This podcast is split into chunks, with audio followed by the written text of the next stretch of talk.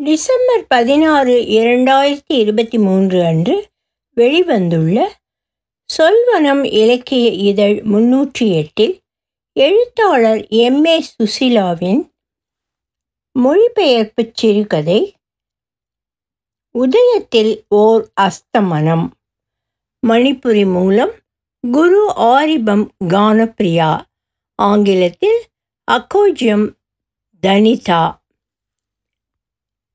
ஒலிவடிவம் சரஸ்வதி தியாகராஜன் பாஸ்டன்.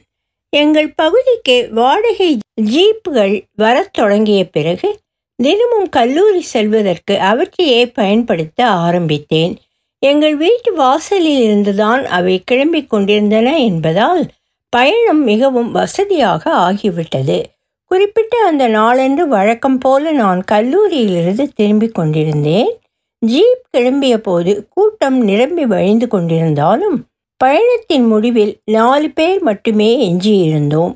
என் வீட்டிலிருந்து கால் கிலோமீட்டர் தொலைவில் ஒரு பெண் வண்டியை விட்டு இறங்கிக் கொண்டாள். அதற்கு பிறகு இருந்த குறுகிய தூரத்தில் என்னோடு பயணம் செய்த ஒரு இளம்பெண் ஏதோ அவசரத்தில் இருப்பது போல் காணப்பட்டாள். அவளது உடைகளை வைத்து பார்க்கும்போது மனமாகாதவளாக இருக்கலாம் என்று தோன்றியது. அது யாராக இருக்கும் என்று எனக்கு ஆச்சரியமாக இருந்தது. அதுவும் அந்த வாடகை வண்டி பயணத்தின் இறுதி கட்டத்தில். அந்த பெண்ணை பார்த்தால் உள்ளூர்காரி போலவும் தோன்றவில்லை. அவளை ஒருமுறை ஏறெடுத்து பார்த்தேன். அவள் சரியான மனநிலையில் இருக்கிறாளா என்பது எனக்கு சந்தேகமாகத்தான் இருந்தது. அங்கிருந்த வேறு இரண்டு சக பயணிகளும் கூட அவளை சற்று திகைப்போடு பார்த்து கொண்டிருந்ததால் அவர்களும் அப்படித்தான் நினைத்து கொண்டிருக்கிறார்கள் என்பது புலப்பட்டது. அவள் களைத்து போனது போல தெரிந்தாள். மூச்சு வாங்கி கொண்டிருந்தது. கவலை அவள் முகத்தில் கருநிழல் போல படர்ந்திருந்தது. அவளது மொழியிலிருந்து ஈரம் சொட்டி கொண்டிருந்தாலும் அவள் அதை கழுத்துக்கு மேல் ஒரு கொண்டையாக முடிச்சிட்டு வைத்திருந்தாள். அவளது உடைகளும் ஈரமாகத்தான் இருந்தன. மிகவும் இளமையாகவோ மிகவும் முதிர்ச்சியாகவோ இல்லாமல் பார்க்க இனிமையாக தெரிந்தாள் அவள். பொதுவாக ஒரு பெண்ணுக்கு உரியதாக சொல்லப்படும் மென்மையான நளினமான அழகு அவளிடம் இருந்ததாக சொல்ல முடியாது. மாறாக அவளது வலிமையையும் துணிச்சலையும் அவளிடம் இருந்த ஏதோ ஒன்று எடுத்து காட்டிக் கொண்டிருந்தது. முன்னால் தெரிகிற சாலையை கூட பார்க்காமல் ஏதோ ஓர் ஓரத்தில் ஒண்டிக்கொண்டு அன்று அவள் பயணம் செய்து கொண்டிருந்தது. தனக்குள் ஏதோ ஒரு கதையை ஒழித்து வைத்திருந்தது. அந்த காரணத்தை அறிந்து கொள்ள வேண்டுமென்று நான் ஆசைப்பட்டாலும் நானாக போய் அதை எப்படி கேட்பது? ஜீப் எங்கள் வீட்டு வாசலுக்கு வந்து சேர்ந்தது. எல்லோரும் கீழே இறங்கினார்கள். ஜீப் டிரைவர் எல்லோரிடமிருந்தும் கட்டண வசூல் செய்ய ஆரம்பித்திருந்தார். நான் திரும்பி பார்த்தேன். அவள் இன்னும் கூட உள்ளேதான் உட்கார்ந்திருந்தாள். வீட்டு கதவை நான் திறக்கும்போது இப்பம்மா தங்கச்சி என்று என்னை அழைத்தாள் அவள். நான் நின்றபடி திரும்பி பார்த்தேன். ஜீப்பிலிருந்து இறங்கி வந்த அவள் இது உன் வீடா? என்று கேட்டாள்.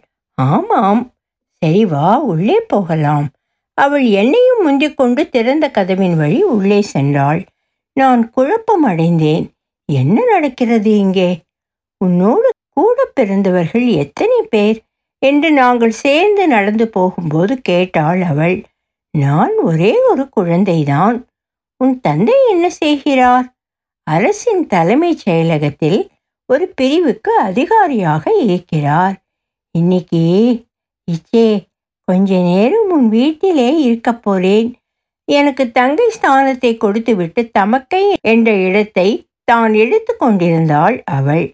நான் எந்த பதிலும் சொல்லவில்லை. என்னதென்று அறியாத ஒரு பயம் என் நெஞ்சுக்குள் ஊர்ந்தது. அவள் யார்? என்று எனக்குள் மறுபடியும் கேட்டுக்கொண்டேன். நேராக என் அறையை நோக்கி சென்றேன். அவளும் என்னை மிக நெருக்கமாக பின்தொடர்ந்தாள். கல்லூரிக்கு கொண்டு போன பையை மேஜை மீது வைத்தேன். அது என் வீடுதான் என்றாலும் கூட அடுத்து என்ன செய்வது என்பது தெரியாத குழப்பத்தில் இருந்தேன் நான்.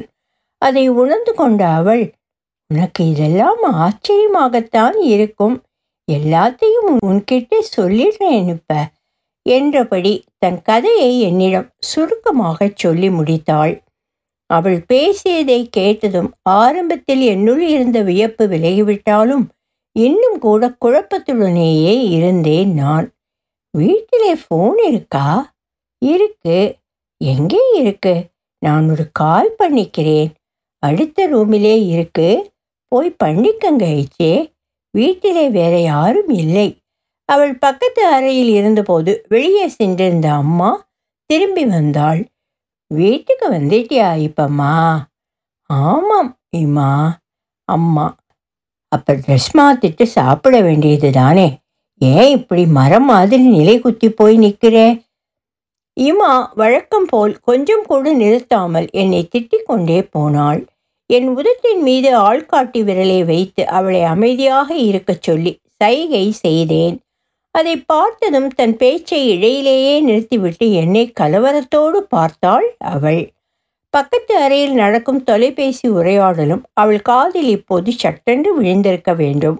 உள்ளே வேகமாக பார்த்துவிட்டு என் பக்கம் திரும்பி சத்தம் வரும் திசையில் தலையை அசைத்தபடி யார்? என்று கேட்டாள். ஏதோ போராட்ட குழுவை சேர்ந்தவங்களாய் இருக்கணும்னு தோணுது என்று கிசுகிசுப்பான குரலில் பதிலளித்தேன் என்னது? அவ எப்படி இங்கே? நான் அவள் கதையை அம்மாவிடம் சுருக்கமாக சொன்னேன். அவளுக்கு மலேரியா வியாதி வந்துட்டதாலே சிகிச்சை செஞ்சுக்கிறதுக்காக முகாமை விட்டு வெளியே வந்திருக்கா? பக்கத்திலே இருந்த ஒரு வீட்டிலே அடைக்கலம் தேடிக்கிட்டப்ப அவங்களே மூணு நாலு பேரை சுற்றி வளைச்சிட்டாங்க. வீட்டோட ஒரு மூலையில் இருந்த குளத்திலே அவ அப்போ குளிச்சுக்கிட்டு இருந்ததால அதிர்ஷ்டவசமாக தப்பிச்சிட்டா. நடந்த கலாட்டா சத்தத்தை கேட்டு சுற்றி முத்தி பார்க்குறப்ப வீட்டை போலீஸ் வளைச்சிருந்தாங்க. ஆமாம் கொஞ்ச நேரத்துக்கு முன்னால் துப்பாக்கி வெடிக்கிற சத்தம் கேட்டது. அதுவாக தான் இருக்கணும். ஆனால் அவ இங்கே எப்படி வந்தா? பக்கத்து வீடுகளுக்கெல்லாம் புகுந்து நுழைஞ்சு ரோடு வரைக்கும் தப்பிச்சு வந்துட்டாங்க. அப்புறம் நான் வந்த ஜீப்பிலே ஏறி இருக்கா? அப்படித்தான் இங்கே வந்து சேர்ந்தா. அந்த நேரத்தில் அந்த பெண் அறையை விட்டு வெளியே வந்து அவர்களது பேச்சுக்கு ஒரு முற்றுப்புள்ளி வைத்தாள். இம்மா நீங்க தான் இப்பம்மாவோட அம்மாவா? ஆமாம் நான் ரொம்ப நேரம் இங்கே இருக்க மாட்டேன். சந்தடியெல்லாம் கொஞ்சம் அடங்கி போனப்புறம் என்னை கூட்டிட்டு போக அவங்க ஆள் அனுப்பி வச்சிருவாங்க. ஒரு மூணு நாலு மணி நேரம் நான் உங்களை கஷ்டப்படுத்த வேண்டி இருக்கும். நீங்கள் அதை பெருசாக எடுத்துக்க மாட்டீங்கன்னு நினைக்கிறேன். நாங்கள் ஏன் அப்படி எடுத்துக்க போகிறோம் ஈமா அதை பெரிதுபடுத்தவில்லை என்றாலும் கூட மிகுந்த கவலையுடனும் பீதியுடனும் அவள் இருப்பதை இச்சே அனுமானித்து கொண்டாள். இம்மா தயவு செய்து எதுக்கும் பயப்படாதீங்க. இந்த வீட்டிலே இருக்கிறவங்களை சம்பந்தப்படுத்துகிற மாதிரி நான் எதுவும் செய்ய மாட்டேன். இன்னும் கூட ஈரம் படிந்த ஆடைகளுடனேயே அவள் இருப்பது எனக்கு வருத்தமாக இருந்தது. ஒரு மேலாடையும் ஃபேனக் பாரம்பரிய மணிப்புரி ஆடை பாவாடை போல உடலில் சுற்றி கொள்வது. ஃபேனுக்கும் தந்து அவளை மாற்றிக்கொள்ளச் சொன்னேன். என்ன செய்வதென்றோ என்ன பேசுவதென்றோ தெரியாமல் ஸ்தம்பித்து போயிருந்தேன் நான். அவள் இங்கே இருப்பது எனக்கு பயமாகவும் பதட்டமாகவும் இருந்தது. அவள் அவ்வப்போது ஜன்னல் வழியே வெளிப்பக்கம் எட்டி பார்த்து கொண்டிருந்தாளே தவிர வேறு எதை பற்றியும் கவலைப்பட்டு அலட்டிக் கொள்வதைப் போல் தோன்றவில்லை. நான் அங்கிருந்து வெளியேற வழி தேடிக் கொண்டிருந்தேன். இச்சே நீங்க வசதியா உட்கார்ந்துங்க என்று சொன்னபடி அறையை விட்டு வெளியேற முயன்றேன். உனக்கு எதுவும் வேலை இருக்கா? இல்லையே அப்படி ஒன்றும் இல்லை. அப்படின்னா கொஞ்ச நேரம் என்னோடு இங்கே உட்காரு. அவளுடைய இயல்பு காரணமா? அல்லது அப்படி பேசுவதற்கு அவள் பழகி போயிருந்தாளா? என்று தெரியவில்லை. ஆனால் கண நேரம் அவளுடைய வார்த்தைகள் என்னை மந்திரம் போல கட்டி போட்டு விட்டன என்னுடைய அசௌகரியம் இருப்பு கொள்ளாத பதட்டம் என்று எல்லாமே சட்டென்று மறைந்து போய்விட்டது. இங்குள்ள மனநிலைக்கு வந்திருந்த நான் இச்சே உங்க வீடு எங்கே இருக்கு? என்று கேட்டேன். அவள் அதற்கு உடனே பதிலளிக்கவில்லை. மாறாக என்னை ஆழமாக பார்த்து கொண்டிருந்தாள். நான் யாருன்னு உனக்கு தெரியணும். அப்படித்தானே? நான் எந்த பதிலும் சொல்லவில்லை. நான் சுதந்திரத்துக்காக போராடுற ஒரு போராளி. இச்சே உங்களால் ஜெயிச்சிட முடியும்னு நினைக்கிறீங்களா? யுத்த களத்திலே இருந்து புறங்காட்டி ஓடி போகிறவங்களுக்குத்தான் தோல்வி எல்லாம் எதுக்கும் பணிய மாட்டேன்னு மறுத்து சாவி தழுவுறவங்க தான் வெற்றி பெற்ற போராளிகள். பேசும்போது அவள் கண்கள் ரத்தம் போல சிவந்திருந்தன. மூச்சு வேகமாக இறைத்தது. தன்னை அமைதிப்படுத்தி கொள்ள போராடியபடி அதனாலே நான் என்று தொடர்ந்தாள் அவள். அவள் பேச்சை முடிப்பதற்குள் வெளியே ஹாரன் ஒலி கேட்டது. உடனே எழுந்து நின்று ஜன்னல் வழியே பார்த்தாள். என்னை தேடி அவர்கள் வந்து விட்டார்கள் நான் இப்போது போயாக வேண்டும். உங்களுக்கு நான் மிகுந்த சிரமம் கொடுத்து விட்டேன். கடவுள் உங்களை ஆசீர்வதிக்கட்டும். மறுநாள் காலை சூரிய வழிபாட்டுக்காக நான் வெளியே வந்தபோது அன்றைய செய்தித்தாள் வராந்தாவில் கிடந்தது. அதை கடந்து போக என்னால் முடியவில்லை. வேக வேகமாக அதன் முதல் பக்கத்தில் கண்களை ஓட்டினேன் புரட்சி இயக்கத்தின் பெண் தலைவியான பேச்சாலிக்காய் சானு சிஆர்பிஎஃப் நடத்திய நேரடி மோதலில் கொல்லப்பட்டார் என்ற தலைப்புச் செய்தி வெளியாகி இருந்தது. அதனுடன் கூடவே மிகப்பெரிய ஒரு புகைப்படம் இருந்தது. அதை பார்த்ததும் எனக்கு உடம்பெல்லாம் புல்லரித்தது. ஐயோ இவ்வளவு சீக்கிரமாகவா?